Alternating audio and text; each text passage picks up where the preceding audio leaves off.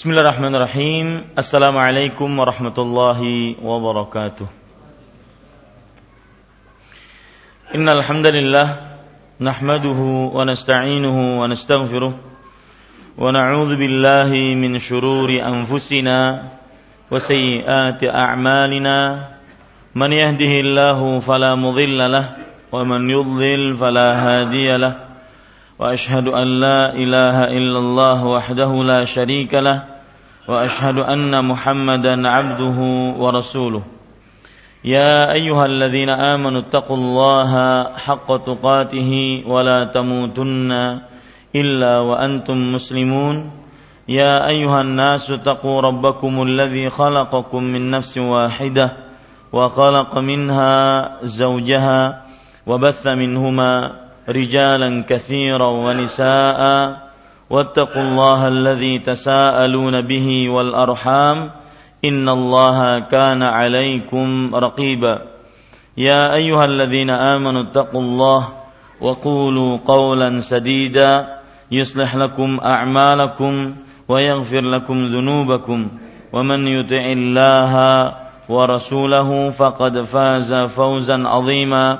أما بعد فإن أصدق الحديث كتاب الله وخير الهدي هدي محمد صلى الله عليه وعلى آله وسلم وشر الأمور محدثاتها وكل محدثة بدعة وكل بدعة ضلالة وكل ضلالة في النار Alhamdulillah kita bersyukur pada Allah Subhanahu wa taala pada hari ini Senin malam Selasa tanggal 13 Rajab 1435 Hijriah kita duduk bersama kembali membaca kitab Bulughul Maram min Adillatil Ahkam yang ditulis oleh Al-Hafidh Ibnu Hajar Al-Asqalani rahimahullahu taala. Salawat dan salam semoga selalu Allah berikan kepada nabi kita Muhammad sallallahu alaihi wa alihi wasallam pada keluarga beliau, para sahabat, serta orang-orang yang mengikuti beliau sampai hari kiamat kelak. Saya berdoa dengan nama-nama Allah yang husna dan sifat-sifat yang ulia. Allahumma inna nas'aluka ilman nafi'an wa rizqan tayyiban wa amalan mutaqabbala. Wahai Allah, sesungguhnya kami memohon kepada Engkau ilmu yang bermanfaat, rezeki yang baik dan amal yang diterima Allahumma amin. Bapak, Ibu, saudara-saudari yang dimuliakan oleh Allah Subhanahu wa taala, masih kita membaca Kitab Taharah, kitab bersuci, babu izalatin najasati wa bayaniha. Bab menghilangkan najis dan juga penjelasannya. Pada kesempatan kali ini kita membaca hadis yang ke-34 di halaman ke-20 wa an Asma'a binti Abi Bakrin radhiyallahu anhuma anna an-nabiyya sallallahu alaihi wa ala alihi wasallam qala fi damil haidhi yusibu thawba tahuttuhu thumma taqrusuhu bil ma thumma tandahuhu thumma tusalli fihi muttafaqun alaih dari Asma binti Abi Bakar radhiyallahu anhuma bahwa Nabi Muhammad sallallahu alaihi wasallam bersabda tentang darah haid yang menimpa pakaian. Kamu kerik lalu kamu kucak atau kucek dengan air kemudian siramlah lalu salatlah dengannya muttafaqun alaih. Bapak Ibu saudara-saudari yang dimuliakan oleh Allah, hadis ini membicarakan tentang bagaimana membasuh darah haid. Dan hadis ini nanti juga merupakan pokok asal hadis atau asal sandaran hukum yang menunjukkan tentang wajibnya membasuh najis. Nanti kita akan ambil faedah dan hukum yang berkenaan dengan hadis ini. yang pertama, poin dari hadis ini adalah biografi perawi dari sahabat yang meriwayatkan hadis ini. Beliau adalah Asma bintu Abi Bakrin radhiyallahu anhuma. Asma adalah anak perempuannya Abu Bakar As-Siddiq radhiyallahu anhuma. Kemudian beliau masuk Islam termasuk orang-orang yang pertama masuk dalam agama Islam di kota Mekah setelah lebih tepatnya 17 orang yang masuk Islam. Beliaulah orang yang ke-18. Beliau adalah orang yang ke-18 masuk Islam di awal-awal dakwahnya Rasulullah sallallahu alaihi wasallam. Asma kemudian dinikahi oleh Az-Zubair ibnul Awam. Az-Zubair ibnul Awam, salah satu sahabat yang dijamin dari sepuluh sahabat yang masuk ke dalam surganya Allah Subhanahu wa taala oleh Rasul sallallahu alaihi wasallam. Kemudian Asma bintu Abi Bakar beliau berhijrah ke kota Madinah dalam keadaan lagi mengandung Abdullah bin Zubair. Abdullah bin Zubair. Dan Abdullah bin Zubair ini kalau dilihat dari Aisyah apa? Keponakan. Ya, keponakannya Aisyah radhiyallahu anha. Dan kemudian Asma beliau melahirkan di Kuba pada tahun hijrahnya Rasulullah sallallahu alaihi wasallam. Asma mempunyai gelar yang sering disebut oleh para ulama biografi beliau adalah wanita pemilik dua kain gelarnya kalau dalam bahasa Arab zatun nuqat nitaqain zatun nitaqain wanita pemilik dua kain. Ada cerita di balik itu kenapa beliau disebut sebagai wanita pemilik dua kain. Ceritanya ketika beliau membuat makanan untuk Nabi Muhammad sallallahu alaihi wasallam pada waktu itu di rumah Abu Bakar As-Siddiq radhiyallahu anhu. Ketika Nabi Muhammad sallallahu alaihi wasallam ingin berhijrah bersama Abu Bakar As-Siddiq dari kota Mekah dari kota Mekah ke kota Madinah. Kemudian uh, mereka tidak mendapati makanan atau sesuatu yang bisa mengikat untuk makanan tersebut. Ya, tidak mendapati sesuatu yang bisa mengikat makanan tersebut. Maka Bapak Ibu saudara-saudari Asma berkata kepada bapaknya, "Wallahi ma ajidu syai'an arbituhu il bihi illa nutaqi." Artinya, demi Allah wahai bapakku, aku tidak mendapati sesuatu yang aku bisa ikat makanan tadi kecuali dua kainku ini. Maka beliau pun robek dua kain beliau tersebut untuk mengikat dua makanan yang satu untuk Rasulullah, yang satu eh afwan yang satu untuk minuman, yang satu untuk makanan. Ya. Maka akhirnya beliau disebut dengan wanita yang memiliki dua kain karena sejarah dua kain tersebut sangat berarti berkaitan dengan hijrahnya Rasulullah sallallahu alaihi wasallam. Disebut zatun nitaqain. Ya, beliau adalah wanita yang memiliki dua kain pelajaran yang kita bisa ambil dari Asma dan juga keluarga Abu Bakar As-Siddiq tidak ada orang dari para sahabat Rasulullah yang lebih berkorban untuk Rasulullah Sallallahu Alaihi Wasallam dibandingkan Abu Bakar. Dibandingkan Abu Bakar. Dari mulai sang bapak berkorban. Kemudian harta Abu Bakar dikurbankan untuk membantu perjuangan Rasul Shallallahu Alaihi Wasallam. Kemudian bahkan sampai keluarganya dikorbankan. Artinya ikut membantu kelancaran hijrahnya Rasulullah Shallallahu Alaihi Wasallam. Asma pada waktu itu beliau masih anak remaja. Pelajaran yang kedua yang kita bisa ambil dari seorang Asma adalah perempuan, anak-anak kita dari semenjak dini diajarkan untuk tahu cara berbagi. Untuk tahu cara berbagi kepada sesama untuk terutama memperjuangkan agama Islam. Dari mulai semenjak dini dan itu yang ditanamkan kepada oleh Abu Bakar As-Siddiq radhiyallahu anhu kepada Asma bintu Abi Bakar As-Siddiq radhiyallahu anhuma. Taib. Kemudian Bapak Ibu saudara-saudari yang dimuliakan oleh Allah Subhanahu wa taala Asma beliau hidup sampai anak beliau menjadi khalifah. Abdullah ibnu Zubair.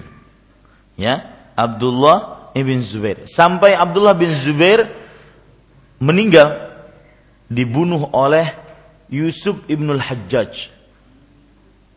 Hajjaj ibn Yusuf afan. Hajjaj ibn Yusuf.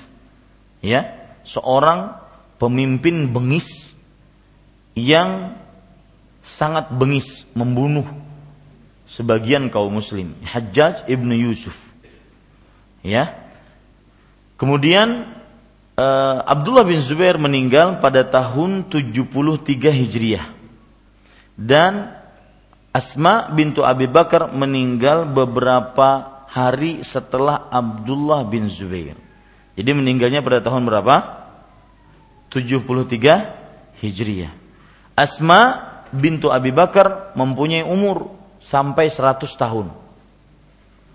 Tetapi hebatnya disebutkan oleh Al-Hafidh Ibnu Hajar Al-Asqalani rahimahullah dalam Al-Kitab Al-Isabah Bitamyiz Sahaba dan juga dalam kitab Tahzibut Tahzib bahwa Asma meskipun sampai 100 tahun giginya tidak tanggal walau satu pun.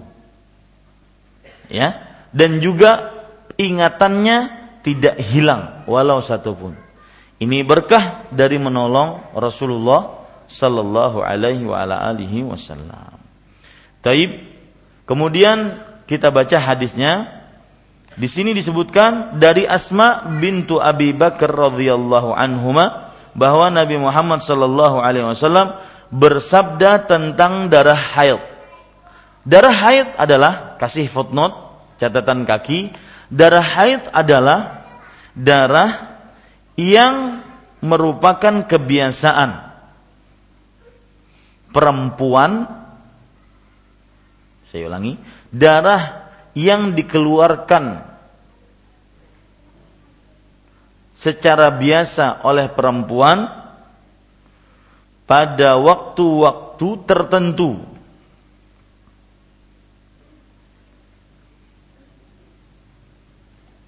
Yang menunjukkan balirnya seorang perempuan tersebut dan mampunya dia hamil.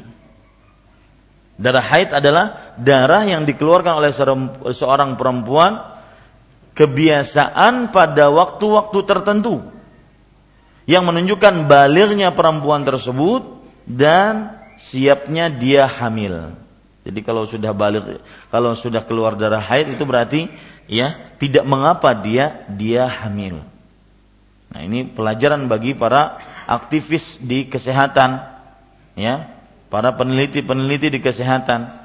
Wanita kalau sudah hamil meskipun umurnya mungkin masih baru, tetapi kalau sudah maksud saya kalau sudah haid maka berarti dia siap untuk hamil dan juga e, tidak membahayakannya untuk hamil. Kemudian ada hikmah dari darah haid. Seperti ini, hikmah darah haid adalah darah haid adalah darah yang memang Allah ciptakan merupakan kebiasaan di dalam diri seorang perempuan. Apabila seorang perempuan tersebut dia hamil, maka darah tersebut menjadi asupan makanan untuk janinnya menjadi asupan makanan untuk janinnya. Ini saya katakan sebagai hikmah dari darah haid ya. Darah haid adalah darah yang ada di dalam tubuh manusia eh, perempuan yang merupakan kebiasaan perempuan tersebut selalu ada darah haid pada tubuhnya. Kalau dia hamil, maka darah haid tersebut berubah menjadi asupan bagi janin yang di dalam tubuh perempuan tersebut yang sedang dikandungnya. Makanya seorang perempuan hamil jarang dia haid. Kata-kata saya jarang akan tetapi kadang ada waktu dia keluar haid ya berbeda dengan eh, apa namanya kebiasaan-kebiasaan wanita hamil pada umumnya. Tapi pada umumnya wanita yang hamil jarang atau tidak keluar darah haid. Kenapa? Karena darah haidnya diambil asupannya oleh mana? Oleh janin yang dikandungnya. Kalau seandainya dia melahirkan, maka darah haid tersebut berubah menjadi ASI, air susu ibu.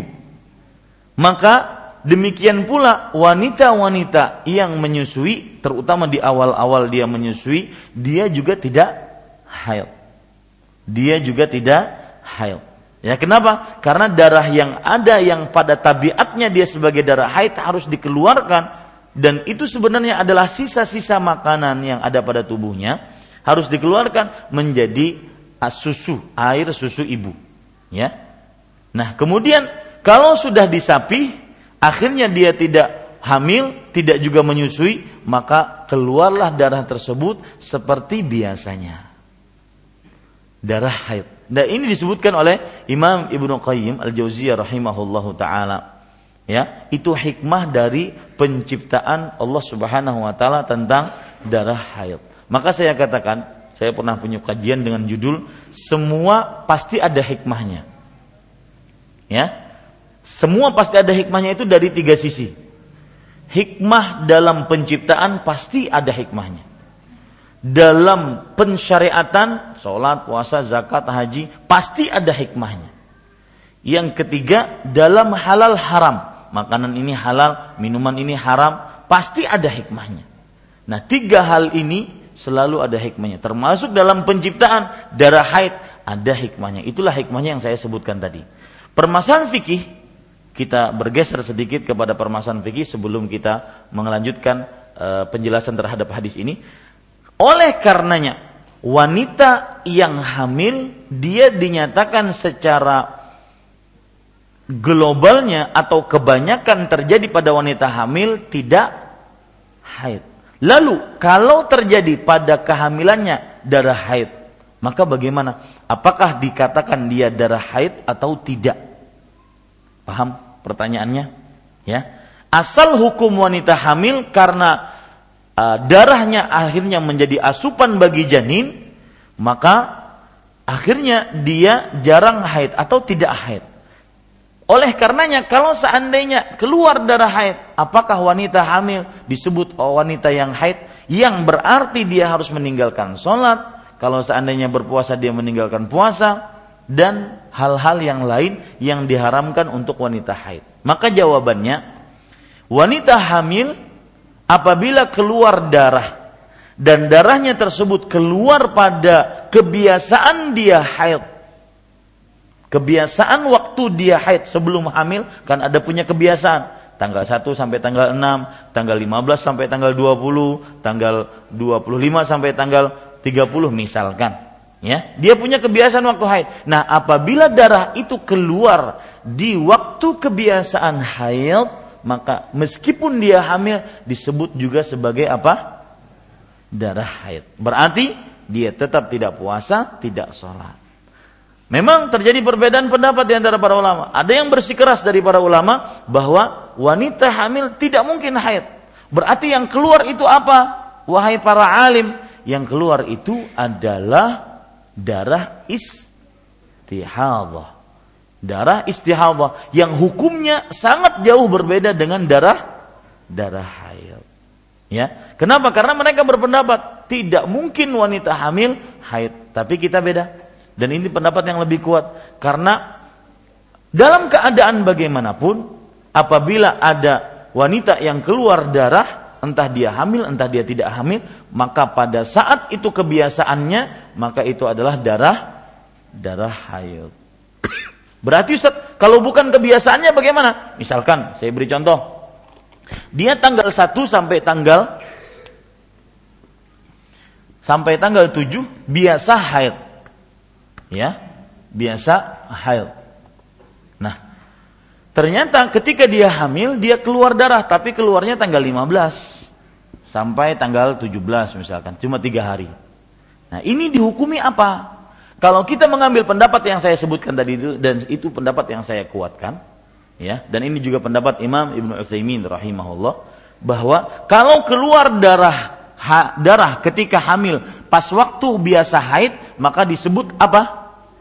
Darah haid. Tapi ketika tidak keluar di waktu haid maka dia bukan darah haid. Berarti dia darah istihadah.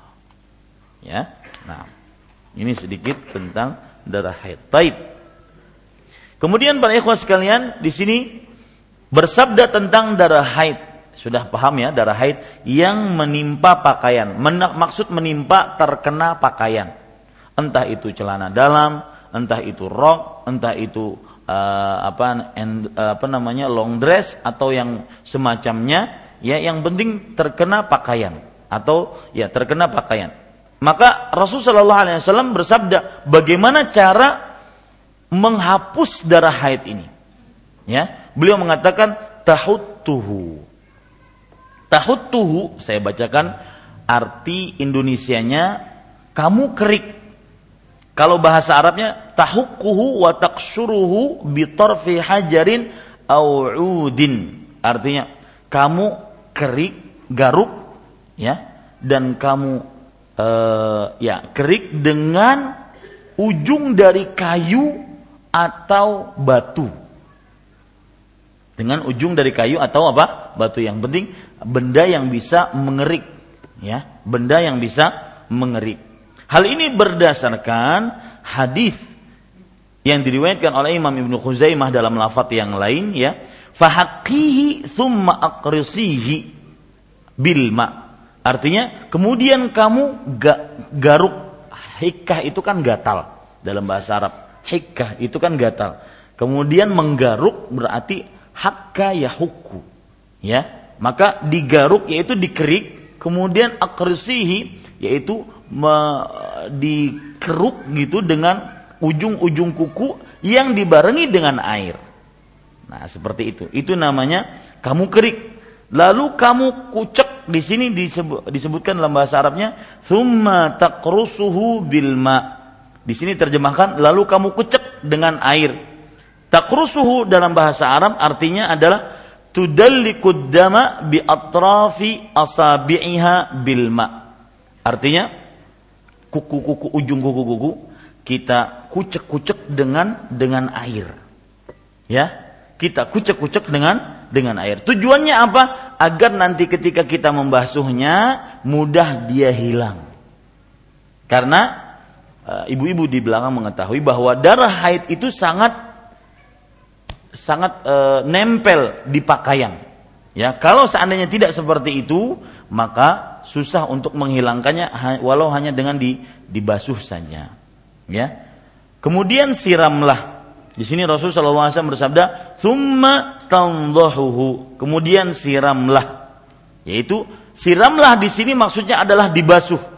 Karena di sana ada riwayat yang lain yaitu riwayat Imam Bukhari, Aisyah radhiyallahu anha bercerita, "Kanat ihdana tahidu thumma taqtarisu dama min thawbiha 'inda tuhriha fataghsilahu wa tandahu ala sa'irihi thumma tusalli fihi. Artinya e, kami di zaman Rasulullah ada yang haid. Lalu darahnya tersebut kami ker, kerik dengan ujung-ujung kuku. Ya. Ketika kami sudah bersih, lalu kami cuci, lihat. Lalu kami basuh, kami cuci.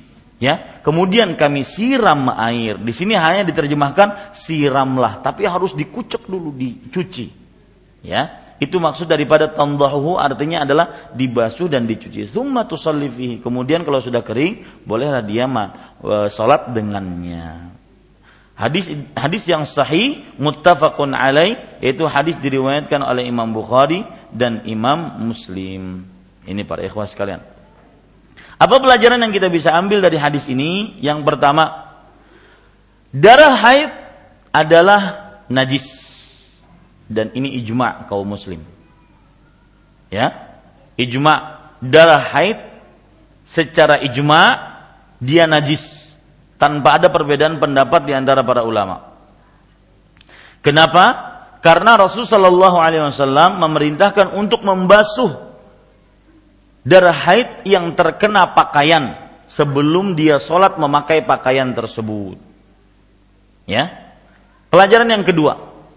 Hadis Asma ini, hadis yang ke-34 ini menurut Imam Ibnu Battal aslun 'indal ulama fi ghuslin najasati minats thiyab. Ya, faedah yang kedua adalah hadis Asma asal dasar hukum menurut para ulama tentang wajibnya membasuh najis yang terkena pakaian. Jadi kalau ditanya apa hukumnya, saya tadi pas waktu di kamar baru ingat saya sudah menjelaskan ya tidak di, Imam Syafi'i. Kalau seandainya terkena kotoran cecak, ya kemudian terkena kotoran atau an, e, kencing hewan apakah najis atau tidak maka itu semua najis ya nah e, asal hukum atau sandaran hukum dari membasuh najis itu hadis e, dalilnya apa? Ya ini hadis asma.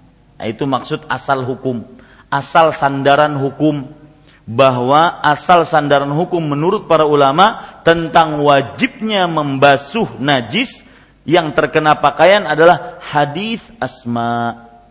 Ya. Hadis asma. Ingat saja hadis asma bahwasanya asal sandaran hukum tentang wajibnya membasuh najis. Kemudian, para ikhwan yang dirahmati oleh Allah Subhanahu wa taala, pelajaran yang kedua yaitu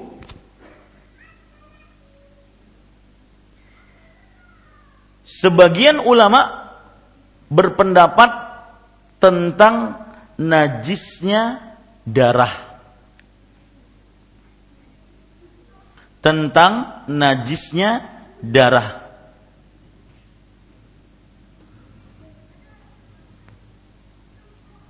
Sebagaimana yang dikatakan oleh Imam Asy-Syafi'i rahimahullah dalam kitab beliau Al-Um, wa fi hadza dalilun ala anna damal haidhi najisun wa kadza kullu damin dami ghairihi.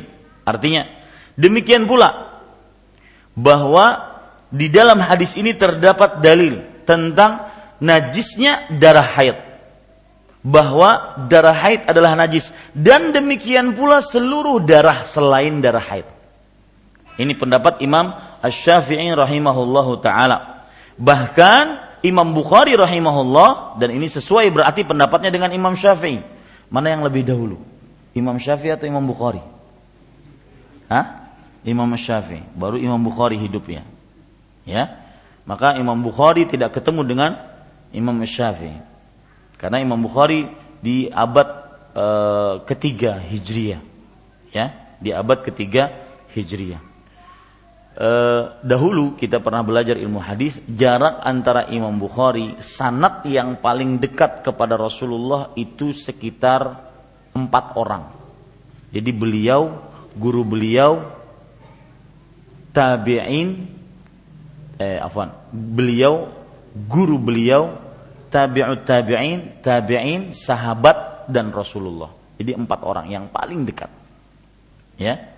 Jadi itu sanat yang dimiliki yang paling dekat dengan uh, oleh Imam Bukhari rahimahullah taala. Taib. Dari sini kita ambil pelajaran bahwa Imam Bukhari ya, beliau juga berpendapat tentang najisnya darah. Kenapa? Karena di dalam kitab Sahih Bukhari beliau menyebutkan babu ghuslidam bab wajibnya membasuh darah. Ya, bab wajibnya membasuh darah. Jadi pelajaran yang keberapa? Yang ketiga bahwa naji, eh, darah adalah najis. Jadi bukan hanya darah haid, tetapi seluruh darah pun apa? Najis. Cuma pendapat yang lebih kuat ini pendapat eh, pelajaran yang keempat, pendapat yang lebih kuat bahwa apabila darah itu hanya setitik ataupun ringan maka itu dimaafkan. Itu apa? Dimaafkan. Nah, sekarang Bapak Ibu Saudara-saudari, hukum yang kelima atau pelajaran yang kelima terjadi perbedaan pendapat di antara para ulama tentang darah yang keluar dari selain kemaluan. Jadi kita tadi sudah pelajari bahwa darah haid hukumnya apa? Najis. Ya. Ataupun darah yang keluar dari kemaluan selain haid, maka hukumnya apa? Najis. Seperti darah is istihadah atau darah yang keluar dari mohon maaf dubur. Itu penyakit apa biasanya, Pak? Ambien. Itu berarti najis juga. Dan itu pendapat jumhur ulama. Dan itu pendapat yang kuat.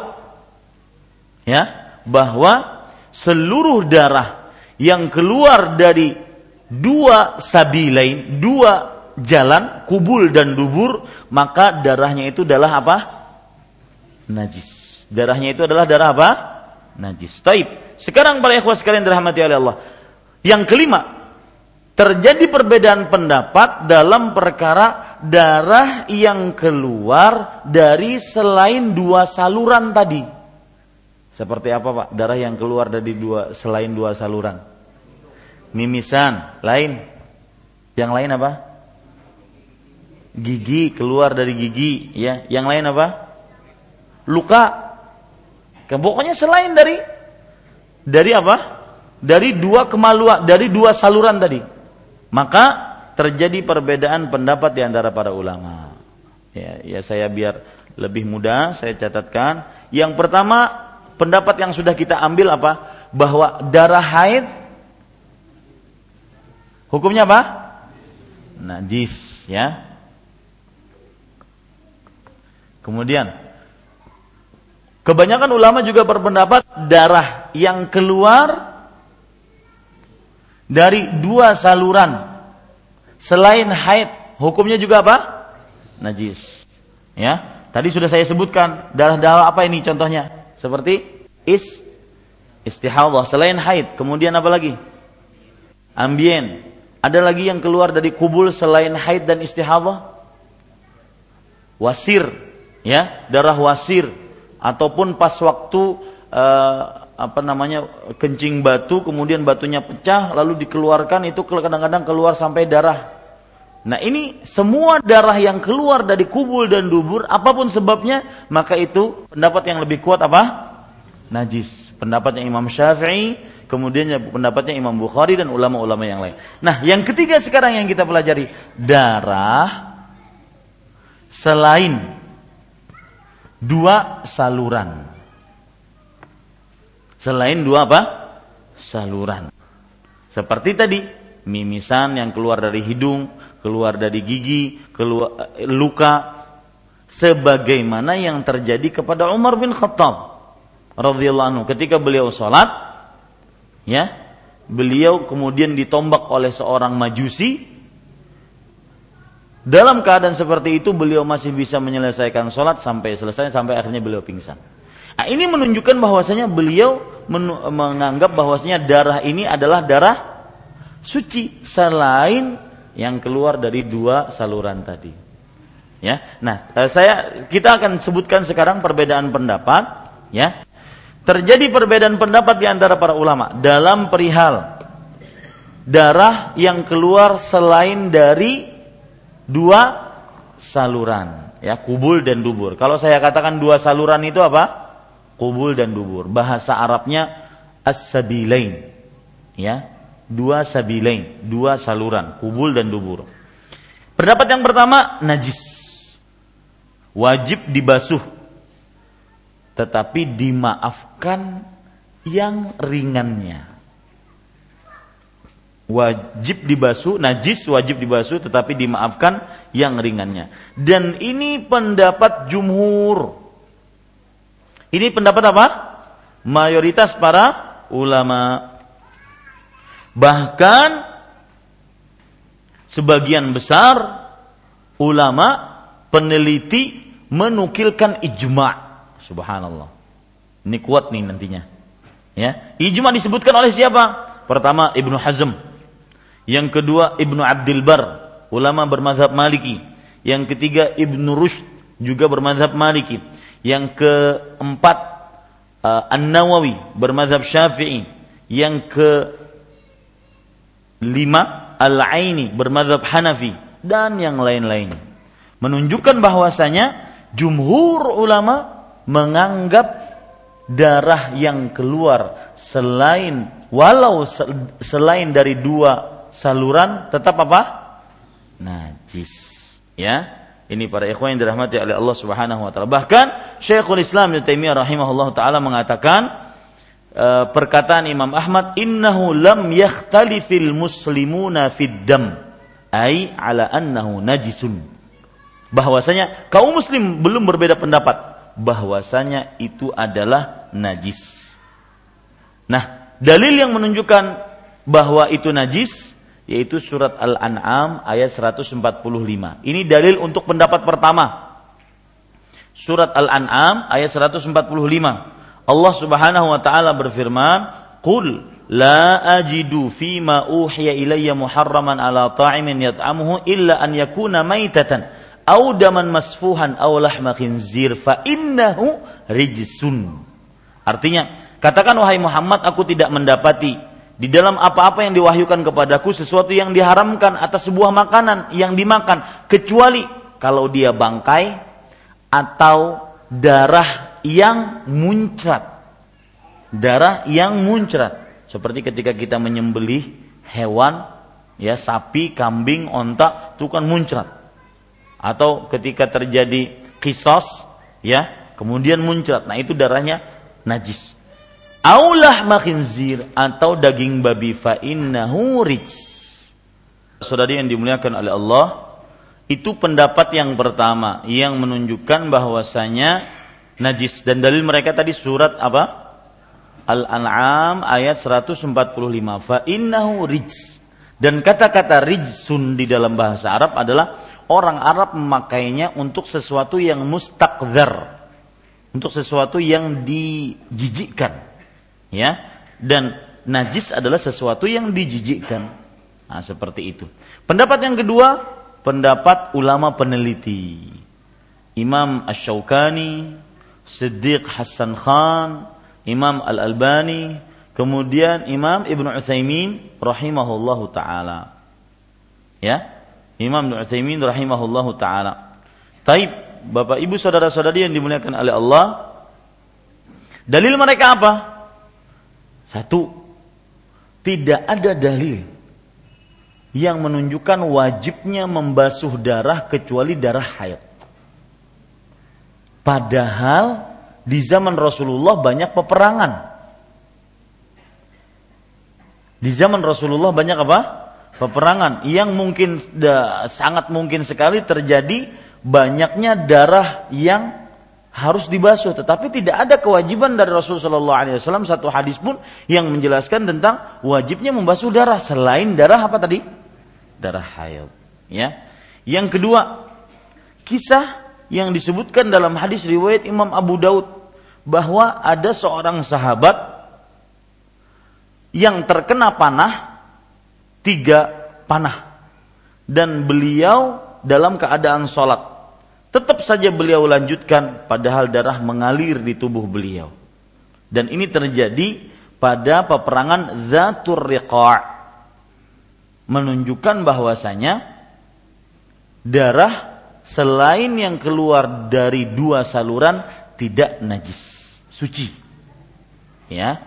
Jadi dalilnya apa? Seorang sahabat yang terkena panah dengan tiga tusuk panah, tetap saja beliau sholat dan darah mengalir di tubuh beliau. Yang ketiga, dalil mereka adalah ada beberapa perkataan para sahabat yang mereka itu tidak membasuh darah perkataan para sahabat yang mereka itu tidak membasuh darah. Di antaranya yang terjadi kepada Abdullah bin Mas'ud radhiyallahu anhu. Diriwayatkan oleh Musannab Abdul Razzaq, anna bin Mas'udin radhiyallahu anhu shalla wa ala batnihi farthun wa damun min juzurin naharaha falam yatawadda. Artinya Abdullah bin Mas'ud radhiyallahu anhu salat sedangkan di perut beliau terdapat mohon maaf, tahi, kotoran, dan darah akibat perut onta yang beliau sembelih. Ya, Kemudian beliau sembelih itu setelah sembelih langsung sholat dan tidak mengambil air wudhu. Artinya tidak dibersihkan itu. Jelas dalilnya? Ya, jelas ceritanya dulu. Abdullah bin Mas'ud sholat dalam keadaan di perut beliau gara-gara habis menyembelih onta, otomatis setelah disembelih kemudian dikuliti. Nah, di sini ada bekas-bekas apa? Bekas-bekas uh, kotoran dan darah dan beliau tetap sholat dan tidak beliau bersihkan. Ya, bahkan dalam riwayat yang lain, falam yu'idis salata, beliau tidak mengulang sholatnya. Begitu juga terjadi kepada Umar Abdullah bin Umar radhiyallahu anhu dan Abdullah bin Mas'ud Abdullah bin Umar orang yang sangat sangat sangat perhatian terhadap sunnah. Kalau ada sunnahnya pasti senantiasa beliau akan lakukan.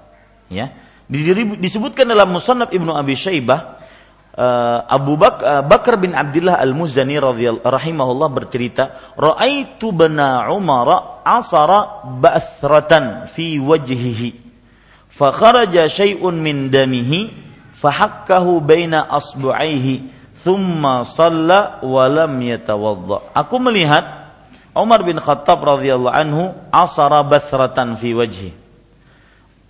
Uh, basrah itu jerawat beliau memicik jerawatnya. Ya. Lalu keluar jerawatnya bersamaan dengan keluar jerawat keluar juga dah darah. Lalu beliau uh, kerik dengan uh, apa namanya? jari-jari jemari beliau. Kemudian beliau sholat dan beliau tidak berwudu. Menunjukkan bahwasanya darah yang keluar dari selain dua saluran tidak najis. Nah, ini para ikhwas sekalian. Kemudian juga sahabat yang lain, Abdullah bin Abi Aufa.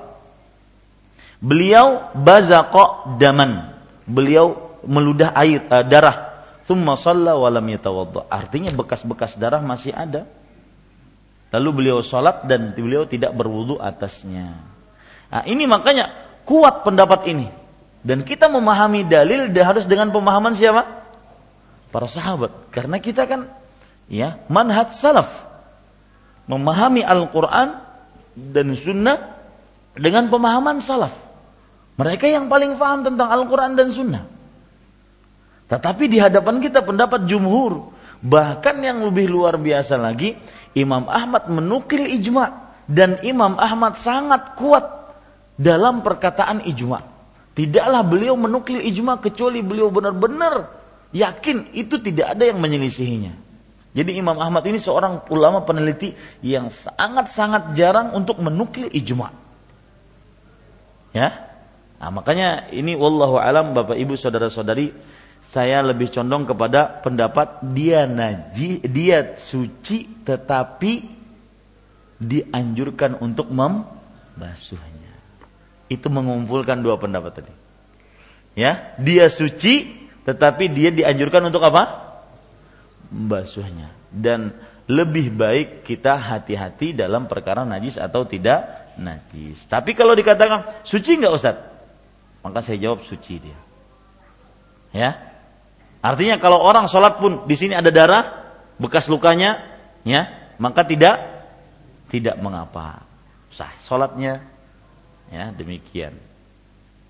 Pendapat uh, pelajaran selanjutnya. Jadi perbedaan pendapat tadi Pendapat yang pertama apa? Mengatakan apa? Najis. Pendapat yang kedua apa? Suci.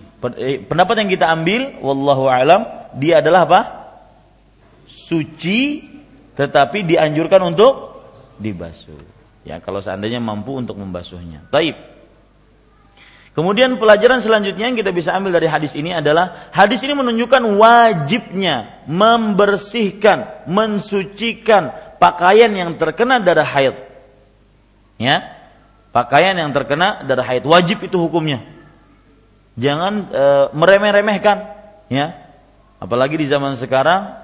Nah sekarang permasalahannya Ustaz itu kan tata caranya ada membersihkan darah haid. Pertama diapakan?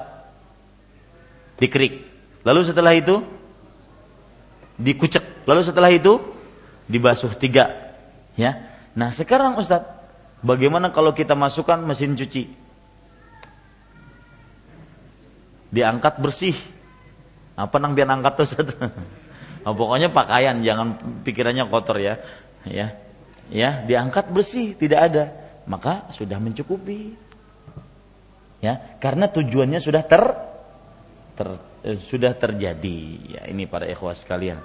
Jadi, pelajaran selanjutnya yang kita bisa ambil cara membersihkan darah haid pertama dikerik kemudian dikucek kemudian dibasuh ya dibasuh ini para ikhwas sekalian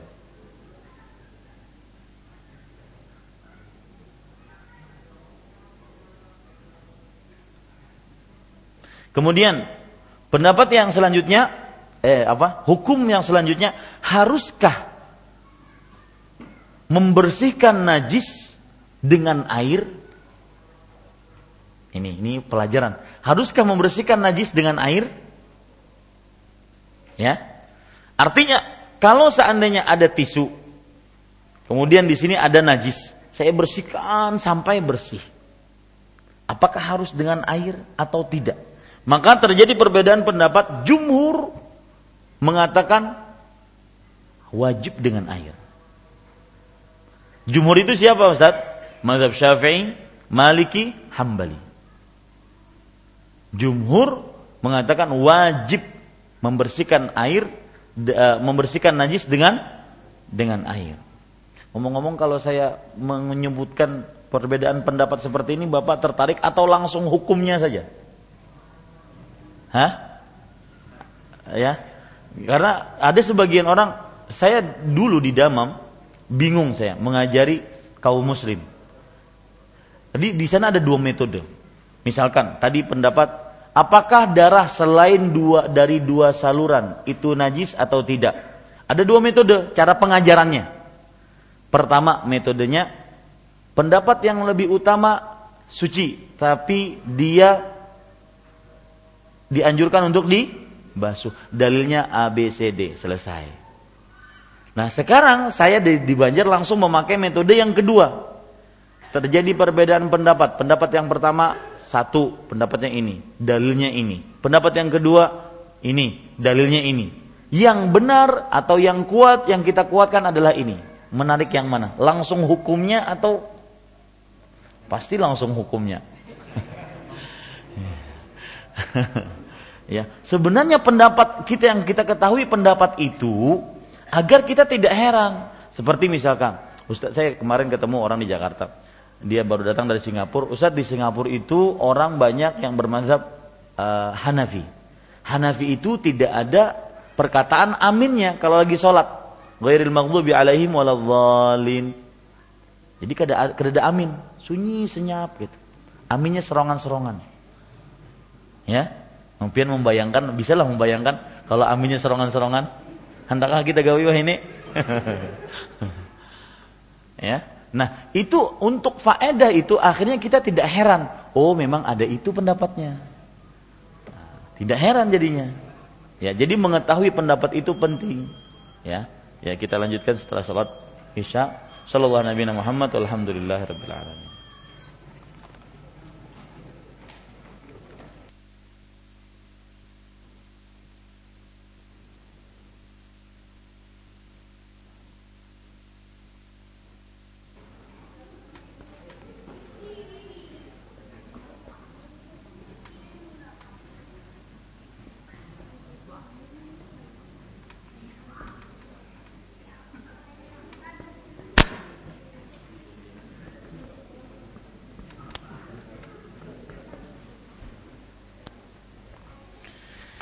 Ya. Bismillahirrahmanirrahim. Alhamdulillahirabbil alamin wa sallallahu wasallam wa baraka ala abdihi wa rasulihi nabiyina Muhammad wa ala alihi wa sahbihi ajma'in. Amma ba'du.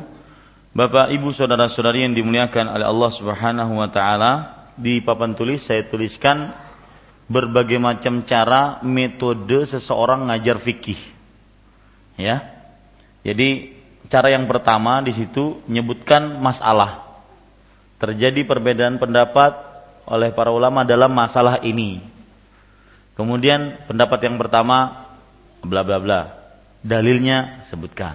Pendapat yang kedua begini begini. Dalilnya sebutkan. Baru setelah itu kita kuatkan. Itu kalau pendap dua pendapat yang berbeda. Kalau lima gimana? Nah, ya, lima, lima dengan dalil-dalilnya setiap dalil, setiap lima dari itu. Nah, itu yang dipelajari oleh ulama-ulama fikih dahulu. Ya, ini kita ini tinggal makan yang sudah jadi, ya bingka sudah jadi dimakan. Ya, ketahuan dak bingka berarti. nah, ke, yang kedua lebih mudah lagi. Sebutkan pendapat, terjadi perbedaan pendapat, langsung kepada yang kuat. Tanpa penyebutan dalil, tanpa ini. Nanti belum lagi kalau di belajar fikih itu belum lagi pendapat pertama ini milik siapa, madhab siapa, ini madhab siapa, pendapat kedua. Nah itu lebih sulit lagi dan itu diujikan. Ya, jadi kalau kalau masalah yang dipelajari cuma satu, satu masalah. Ini ratusan masalah. Jadi tidak mudah belajar ilmu agama ya. Jadi maka coba dihormati ya. Belajar ilmu agama itu dihormati karena sulit mau belajar ilmu agama. Tetapi ya kita sebagai umat Islam alhamdulillah punya ulama-ulama besar yang luar biasa yang kita tinggal menukilkan saja. Nah, tadi terjadi perbedaan pendapat dalam perkara apa? Masalahnya sekarang di sini aja kita bingung. Ini masalah yang pertama aja bingung nih. Perbedaan pendapat belum ini belum masuk ini. Masalah yang diselisihkan aja bingung kadang-kadang. Iya kan? Kayak masalah sebelum sholat isya yang kita pelajari tadi apa? Apakah najis itu wajib dibersihkan hanya dengan air atau boleh dengan yang lainnya. Artinya kalau di sini ada najis, itu cara membersihkannya harus dengan air. Ini pendapat pertama. Dan ini saya katakan pendapat jum jumhur. Atau boleh dengan cuma tisu ya atau apa saja yang bisa menghilangkan bekas itu ya, tidak mesti harus dengan dengan air. Nah, ini para ikhwah, terjadi perbedaan pendapat. Pendapat yang pertama tadi kita katakan wajib dengan air menghilangkan najis. Mazhab apa itu? Syafi'i, Maliki, dan Hambali. Wajib dengan air. Pendapat yang kedua mengatakan tidak wajib dengan air, tapi boleh dengan cuka. Ya. Dengan cuka atau dengan bahan apa pun yang bisa menghilangkan najis. Seperti zaman sekarang dengan apa pemutih apa namanya? Jangan sebut namanya.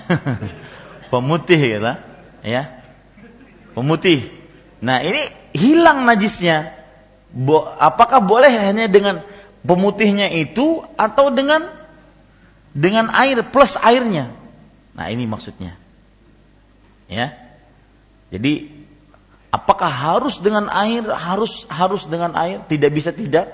Ataukah hanya dengan bahan-bahan yang lain yang tidak menggunakan air? Nah ini terjadi perbedaan pendapat. Wallahu alam, bapak, ibu, saudara-saudari yang dimuliakan oleh Allah Subhanahu Wa Taala, pendapat yang lebih kuat tidak mesti dengan air. Yang penting bisa menghilangkan najis. Tidak mesti dengan air, yang penting bisa menghilangkan najis. Apa dalilnya? Itu kan hukum. Ini pendapat yang lebih kuat yang kita ambil. Apa dalilnya? Yaitu dalilnya adalah kalau baju perempuan kan disunahkan untuk lebih panjang daripada dua mata kaki.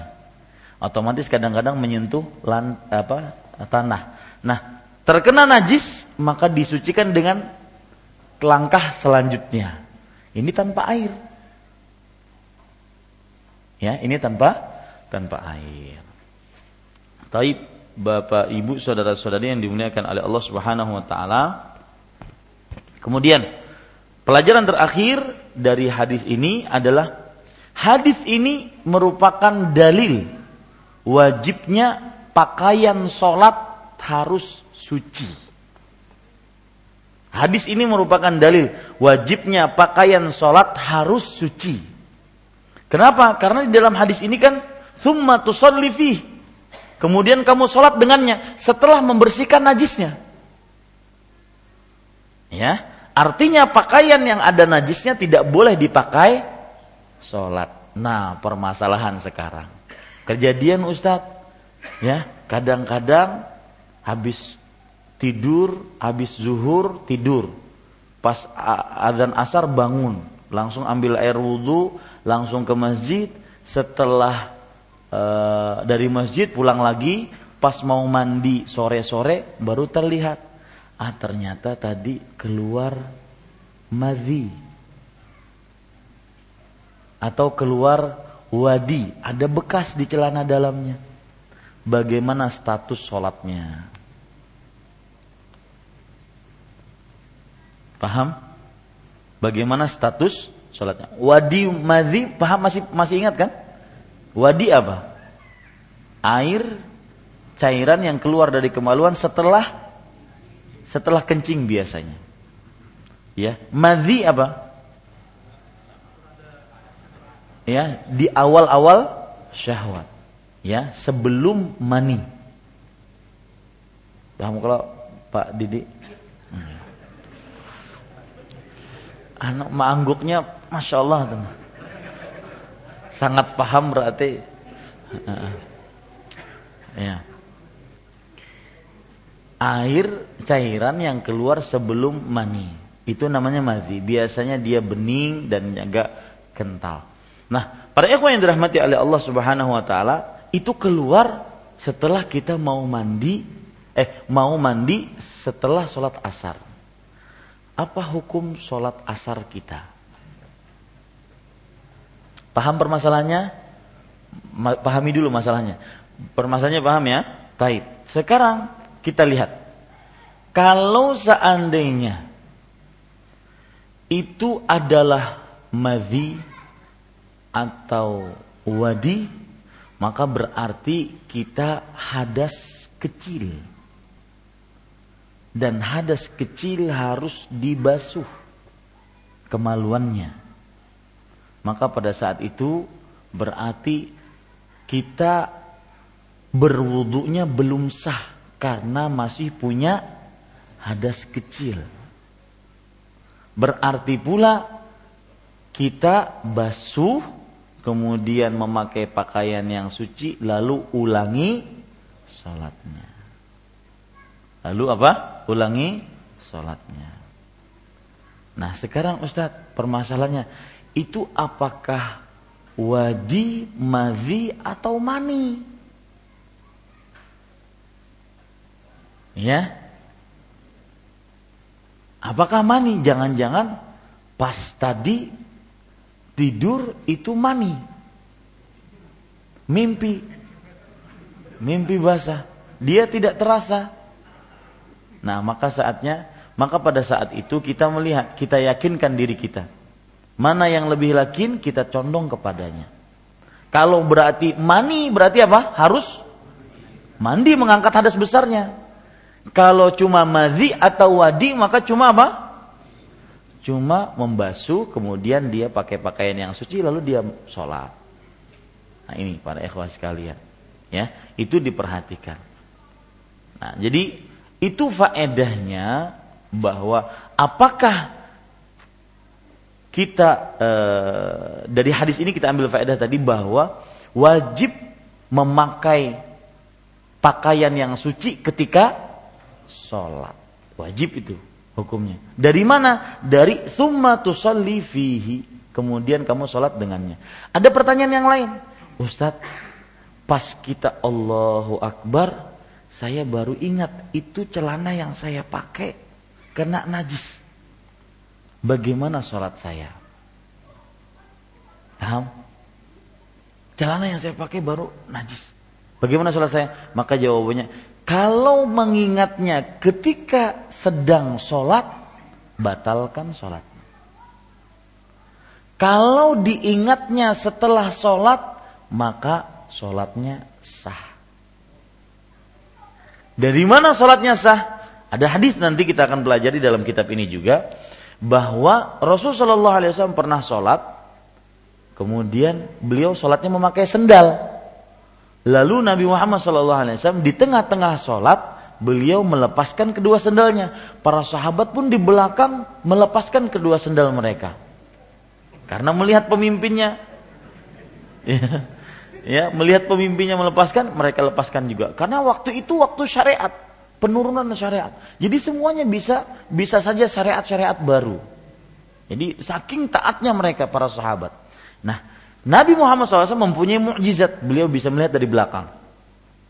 Ya, apa yang menyebabkan kalian me, uh, apa namanya melihat uh, apa namanya meli, uh, melepaskan kedua sendal kalian, wahai para sahabat?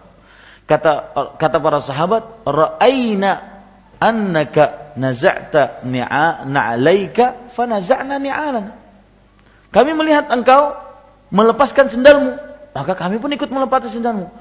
Alasan yang begitu simpel dan begitu mudah dipahami. Dan satu bentuk ketaatan kepada Rasulullah SAW.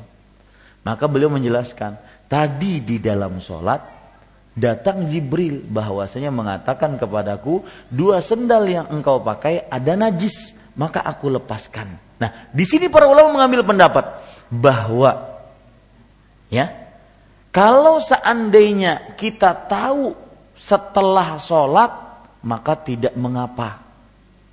Sah sholatnya. Buktinya apa? Rasulullah SAW sholat memakai dua sendal najis, beliau tidak ulangi, tidak membatalkan sholatnya. Beliau cuma melepaskan sendal tersebut, kemudian beliau ulang. Sama, kalau kita lagi sholat, tak ada tai cacak. Maka kalau masih hangat-hangatnya. Nah. itu boleh itu, dihilangkan atau dengan apa kita bisa menghilangkannya tidak mengapa karena uh, bisa bisa kita hilangkan dengan asal hilang najisnya. Nah, pada saat itu tidak berpengaruh lagi, tetap aja kita lanjutkan sholat. Diberi ke tangan, dihilangkan di tangannya. Jangan pindah mengalih aja.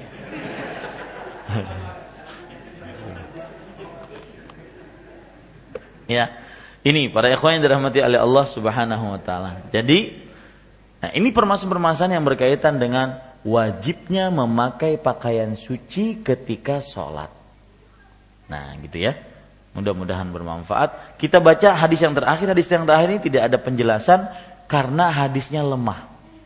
Kita baca, wa an Abi Hurairah radhiyallahu anhu qal qalat khawlatu ya Rasulullah fa illam yadhhabid damu qala yakfiki al-ma'u wa la yadhurruki atharuhu akhrajahu at-Tirmidzi wa sanaduhu dhaif. Dari Abu Hurairah radhiyallahu anhu dia berkata, Khawlah Khawlah ini seorang sahabat di zaman Rasulullah perempuan pernah berkata, "Wahai Rasulullah, bagaimana apabila darah haid belum hilang?" Artinya sudah dikerik, sudah ini masih ada sisanya. Ya, belum hilang. Beliau menjawab, "Cukup kamu hilangkan dengan air dan tidak mengapa bila masih membekas." Diriwayatkan oleh Imam Tirmidzi dan sanatnya dhaif. Nah, ini pada ikhwas meskipun dhaif menunjukkan bahwasanya sesuatu yang susah untuk hilang, maka kalau sudah kita sucikan dengan cara-cara tadi masih aja sisanya masih misalkan membekas warnanya ya. Karena seperti yang saya katakan darah haid itu memang nempel kuat sekali dia. Membekas warnanya maka pada saat itu asalkan sudah disucikan tidak mengapa meskipun masih membekas. Tetapi hadisnya lemah dan kita tidak terlalu ingin repot-repot untuk membicarakan hukumnya karena hadisnya lemah ya cukup saja. Dan e, seperti yang saya sebutkan tadi pendapat yang lebih kuat kalau bekas najis itu sulit dihilangkan dan masih tersisa misalkan warnanya ya sulit tersisa maka asalkan sudah disucikan maka dia dianggap sebagai apa? Suci dan dimaafkan bekas najis yang sulit hilang tadi. Wallahu alam. Saya cukupkan. Wasallallahu nabi Muhammad walhamdulillahi rabbil alamin. Nah, silahkan jika ada yang ingin bertanya. Stop. Panitia boleh tanya. Silakan. Eh, bagaimana kalau seandainya ada kasus hmm, lupa mandi wajib, eh, misalnya sholat subuh ya. nah, ingatnya itu pas sholat zuhur udah jauh betul. Apakah mesti diulang atau gimana ya? Hmm. Rupanya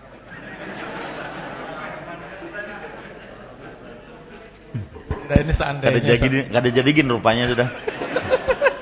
Ulun jawab aja langsung. Ya.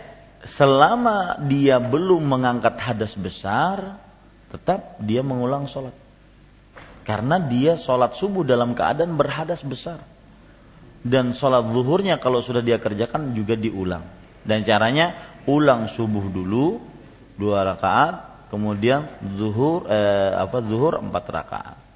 Karena kenapa? Dia sholat dalam keadaan berhadas besar.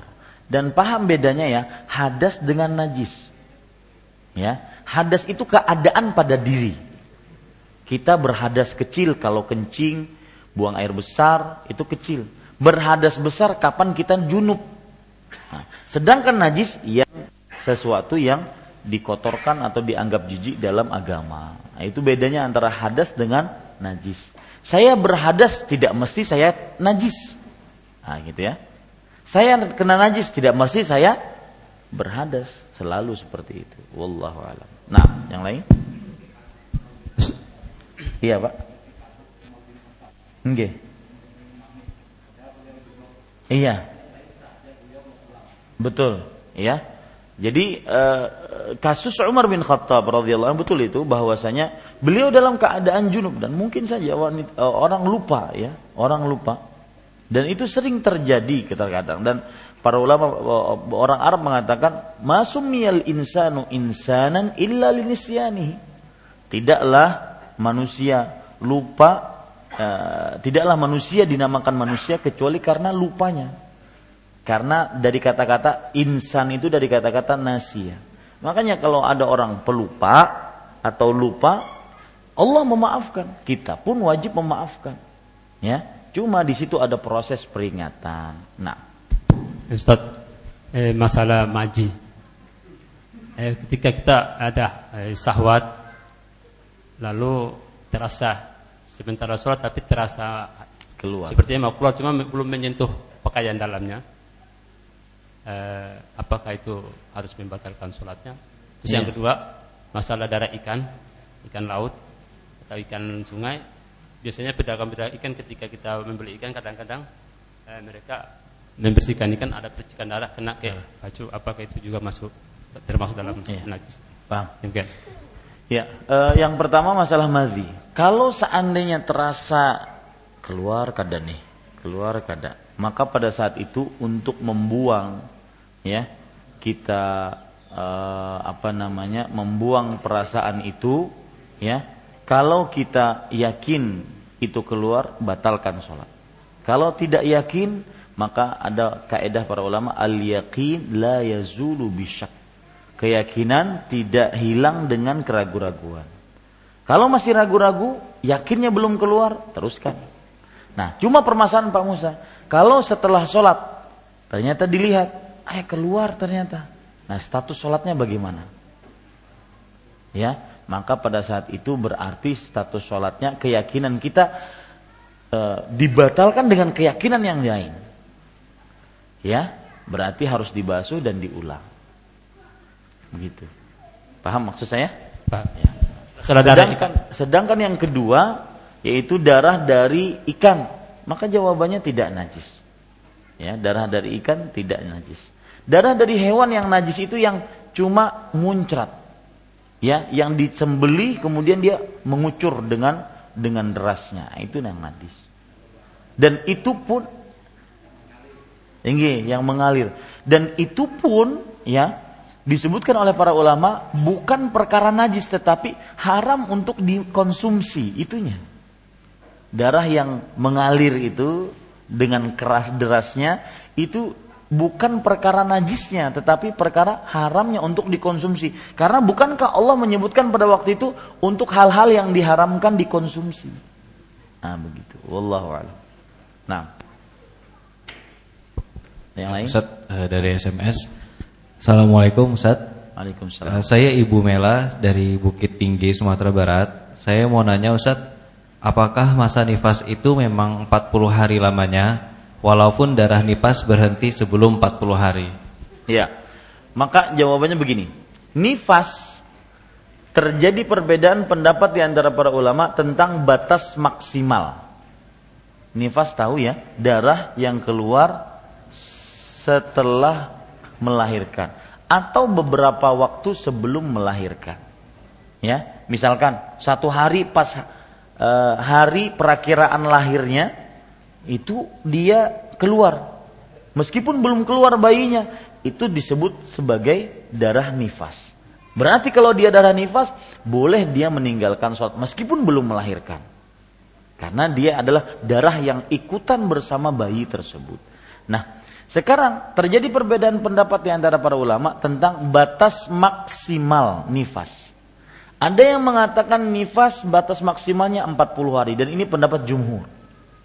40 hari. Berarti kalau ada darah yang keluar setelah 40 hari dianggap darah istihadah. Saya ulangi, kalau ada yang keluar dari darah 40 hari setelah melahirkan, misalkan hari ke-41 itu dianggap darah istihadah menurut pendapat jumhur dan ini yang dikuatkan oleh uh, Syekh Ibn Baz rahimahullah taala. Tetapi wallahu alam saya dan sebagian bukan saya, para ulama peneliti lebih condong kepada pendapat bahwa selama itu darah yang keluar setelah melahirkan maka meskipun lebih dari 40 misalkan sampai 50 dan itu pun jarang sekali bahkan tadi dalam pertanyaan kan kurang dari 40 sudah berhenti ya meskipun lebih dari 40 maka dianggap darah nifas. Ya, karena yang menjadi ukuran adalah darahnya keluar setelah melahirkan. Nah, pertanyaannya tadi, darah keluar sebelum eh, apa? Darah berhenti sebelum 40 hari. Maka bagaimana? Maka jawabannya oh berarti berhenti nifasnya. Karena maksimal menurut jumhur 40 hari. Jadi jangan misalkan begini, maksud ibu itu bertanya, ini anggap ya, ini 35 sampai sini. Berhenti darah nifas. Sisa lima hari. Ah, berarti boleh aku kada sembahyang lima hari ini. Meskipun kadang tidak keluar darah. Nah, ini tidak benar seperti itu. Kapan berhenti meskipun belum 40 hari berarti sudah berhenti nifasnya. Bisa dipahami ya? Wallahu a'lam. Nah, tafadhol. Bismillahirrahmanirrahim. Uh, mohon maaf pertanyaannya nih mengulang minggu kemarin Ustaz. Silakan. Uh, berkenaan tentang membasuh air kencing maupun najis uh, maupun kotoran maksudnya itu kan kalau misalnya di lantai uh, itu disiram kemarin Ustaz sebutkan. Nah, yang kemarin ulun pengen bertanya tapi kada sempat dan belum paham kalau setelah kita siram apakah boleh kita lap Ustaz supaya cepat kering Padahal kan uh, air kita siram otomatis itu kan uh, tercampur ada. lah dengan masih ada ya, dengan ya tercampur dengan, air dengan najis. Iya, seperti itu. Nah, apakah boleh kita lap ataukah kita tunggu sampai sekering-keringnya baru bisa dikatakan iya. suci? Yang pertama, yang kedua uh, mengenai mustalah sedikit tentang hadis, hadis. yang terakhir yang Ustadz bacakan di mana uh, Al-Hafiz Ibnu Hajar menyebutkan hadisnya berderajat doif sementara di dalam hadis yang terakhir tadi ya? Iya nah. sementara di dalam ta'lik yang ada di dalam terjemahan kita ini disahihkan oleh Al-Bani Ustaz. Ya. uh, jadi seperti apa ini status hadisnya itu? Iya. Begini uh, kalau permasalahan yang pertama kita hanya fokus kepada bagaimana mensucikan najis. Adapun bekas najis itu jadi begini, ada air di atas meja, dia najis. Kita siram, sesudah kita siram dinyatakan najis. Meskipun masih ada mungkin kuning-kuningnya atau bekas najisnya. Nah, untuk menghilangkan itu kita pel, itu bukan urusan. Ya. Pas kita siram najis. Eh apa? Suci. Selesai itu. Sama seperti yang kejadian Rasulullah SAW ketika menyiram air kencing seorang Arabi. Ya, apakah beliau kemudian memperhatikan? Beliau mem, mem, me, menyebutkan kepada para sahabat kalau itu kering baru suci. Tidak kan? Nah, cukup disiram entah masih ada sisa atau tidak sisa, berbau atau tidak, maka sudah dikatakan sebagai suci. Artinya kalau dijajak suci atau najis? Suci. Itu dia. Ya. Berkenaan dengan yang disiram tadi, apakah ada batasan berapa banyaknya kita menyiram itu Ustaz? Nah, batasannya adalah uh, di mana bagian najis itu ada, kita siram itu. Tidak ada batasan berapa gayung atau tidak ada. Batasannya adalah uh, bagian yang kena najis itu di mana kita sirami itu. Nah, sudah selesai itu berarti. Itu dinyatakan suci. Embah itu kita injak pun tidak mengapa. Artinya dia suci. Ya, mungkin kalau seandainya Ustadz masih terasa kayaknya ini ada ininya, nah itu permasalahan bersih berarti, bukan permasalahan suci. Paham maksud saya? Nah, yang kedua, adapun para ikhwan yang dirahmati oleh Allah Subhanahu wa taala, hadis ini ya saya bacakan lebih jelasnya ya, Pak. Hadis ini dilemahkan oleh Imam Al-Hafidh Ibnu Hajar al-Asqalani rahimahullah. Dan sebab beliau melemahkan karena ada seorang perawi yang bernama Ibnu Lahiyah. Ibnu Lahiyah ini saya sengaja tidak menyebutkan karena mungkin terlalu dalam nantinya. Ibnu Lahiyah ini seorang perawi yang dilemahkan oleh para ulama hadis seperti Yahya ibnu Sa'id kemudian Abdurrahman bin Mahdi, kemudian Waqi', ya. Bahkan Yahya ibnu Ma'in mengatakan kana dha'ifan la yuhtajju bihadisi. Dia lemah, tidak bisa dijadikan sandaran hukum hadisnya. Imam dan kalau Yahya bin Ma'in mengatakan seperti itu, itu berarti benar-benar lemah. Karena seorang Yahya bin Ma'in yang meneliti hadis ini, beliau tidak bermudah-mudah untuk melemahkan seorang perawi. Ya. Kemudian An-Nasai mengatakan, "Laisa bithiqah." Perawi ini bukan orang yang thiqah, ya. Dan beliau salah satu sebab beliau lemah kenapa? Beliau punya buku, bukunya kebakar. Ibnu La'iyah ini punya buku, bukunya kebakar. Akhirnya hafalannya ngawur. Karena biasa bersandar kepada apa? Kepada buku. Nah, ini para ikhwah sekalian dirahmati oleh Allah Subhanahu wa taala.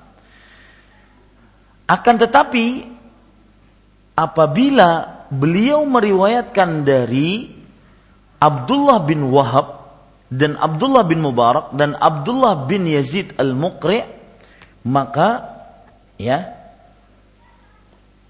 hadis beliau ini dinyatakan hadis yang kuat Hadis beliau ini dinyatakan hadis yang kuat. Sedangkan di dalam hadis ini beliau meriwayatkan dari Abdullah bin Wahab. Nah, dari situlah Imam Al-Bani rahimahullah mensahihkan hadis ini. Paham ya? Jadi Nah, sekarang permasalahannya bagaimana? Sikap kita bagaimana? Maka saya katakan wajar para ulama berbeda pendapat dan mereka kebedaan berbedaan pendapat dalam pensahihan penhadi, pelemahan hadis ini biasanya bukan dalam masalah usul.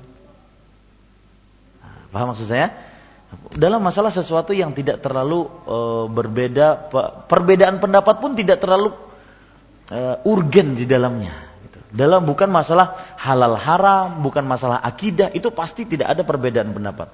Tapi sering sekali dalam seperti ini, ya para ulama meskipun tidak ada hadis ini para ulama mengatakan yang sulit untuk dihilangkan tetap diper, apa tetap dimaafkan. Itu kan inti hadis yang ke berapa tadi? 35 ya. Para ulama kalau tidak pun berdalil dengan hadis ini yang yang ringan tetap dimaafkan. Makanya saya katakan sebagian ulama melemahkan di antaranya Al-Hafidz Ibnu Hajar dan sebagian yang lain menguatkannya. Dan itu biasa dalam ilmu hadis, tapi ingat bukan dalam perkara akidah atau halal dan haram. Paham ya? Nah. Kalau Ustaz ikut mana, maka saya lebih condong kepada yang melemahkan hadis ini. Nah, nah silakan. Silakan Pak. Um, penambahan punya Mas yang di sana tadi itu yang masalah air kencing tadi, Mbak. Air kencing kalau sudah dikasih air berarti sudah hilang Suci. sudah suci ya. Suci. Berarti bisa dalam keadaan basah pun kita injak. Iya. Artian, Oh ya. Ah. Oh, makasih, Ya, Pak. Beliau hanya kan saja. Ya masih ragu-ragu. Meskipun Pak ada kuning gitu terlihat. Karena sudah disiram dia, ya bukan dipercikan disiram seluruhnya, tetap aja sudah suci. Ya. Ingat selalu bahwa suci itu tidak mesti harus bersih sebersih-bersihnya. Ya. Nah, nanti permasalahan mau seperti yang dikatakan oleh Akh tadi, dipel agar kelihatan benar-benar bersih, ya, maka itu tidak mengapa. Tapi bukan jadi tuntutan syariat. Ya, ketika kita berbicara, sucikah ini hanya dengan disiram? Iya, suci. Ya, a'lam. Cukup? Kita cukupkan dengan kafaratul majlis. Subhanakallahumma bihamdika asyhadu an la ilaha illa anta astaghfiruka wa atubu ilaik. Wa sallallahu nabiyana Muhammad walhamdulillahi rabbil alamin. Wassalamualaikum warahmatullahi wabarakatuh.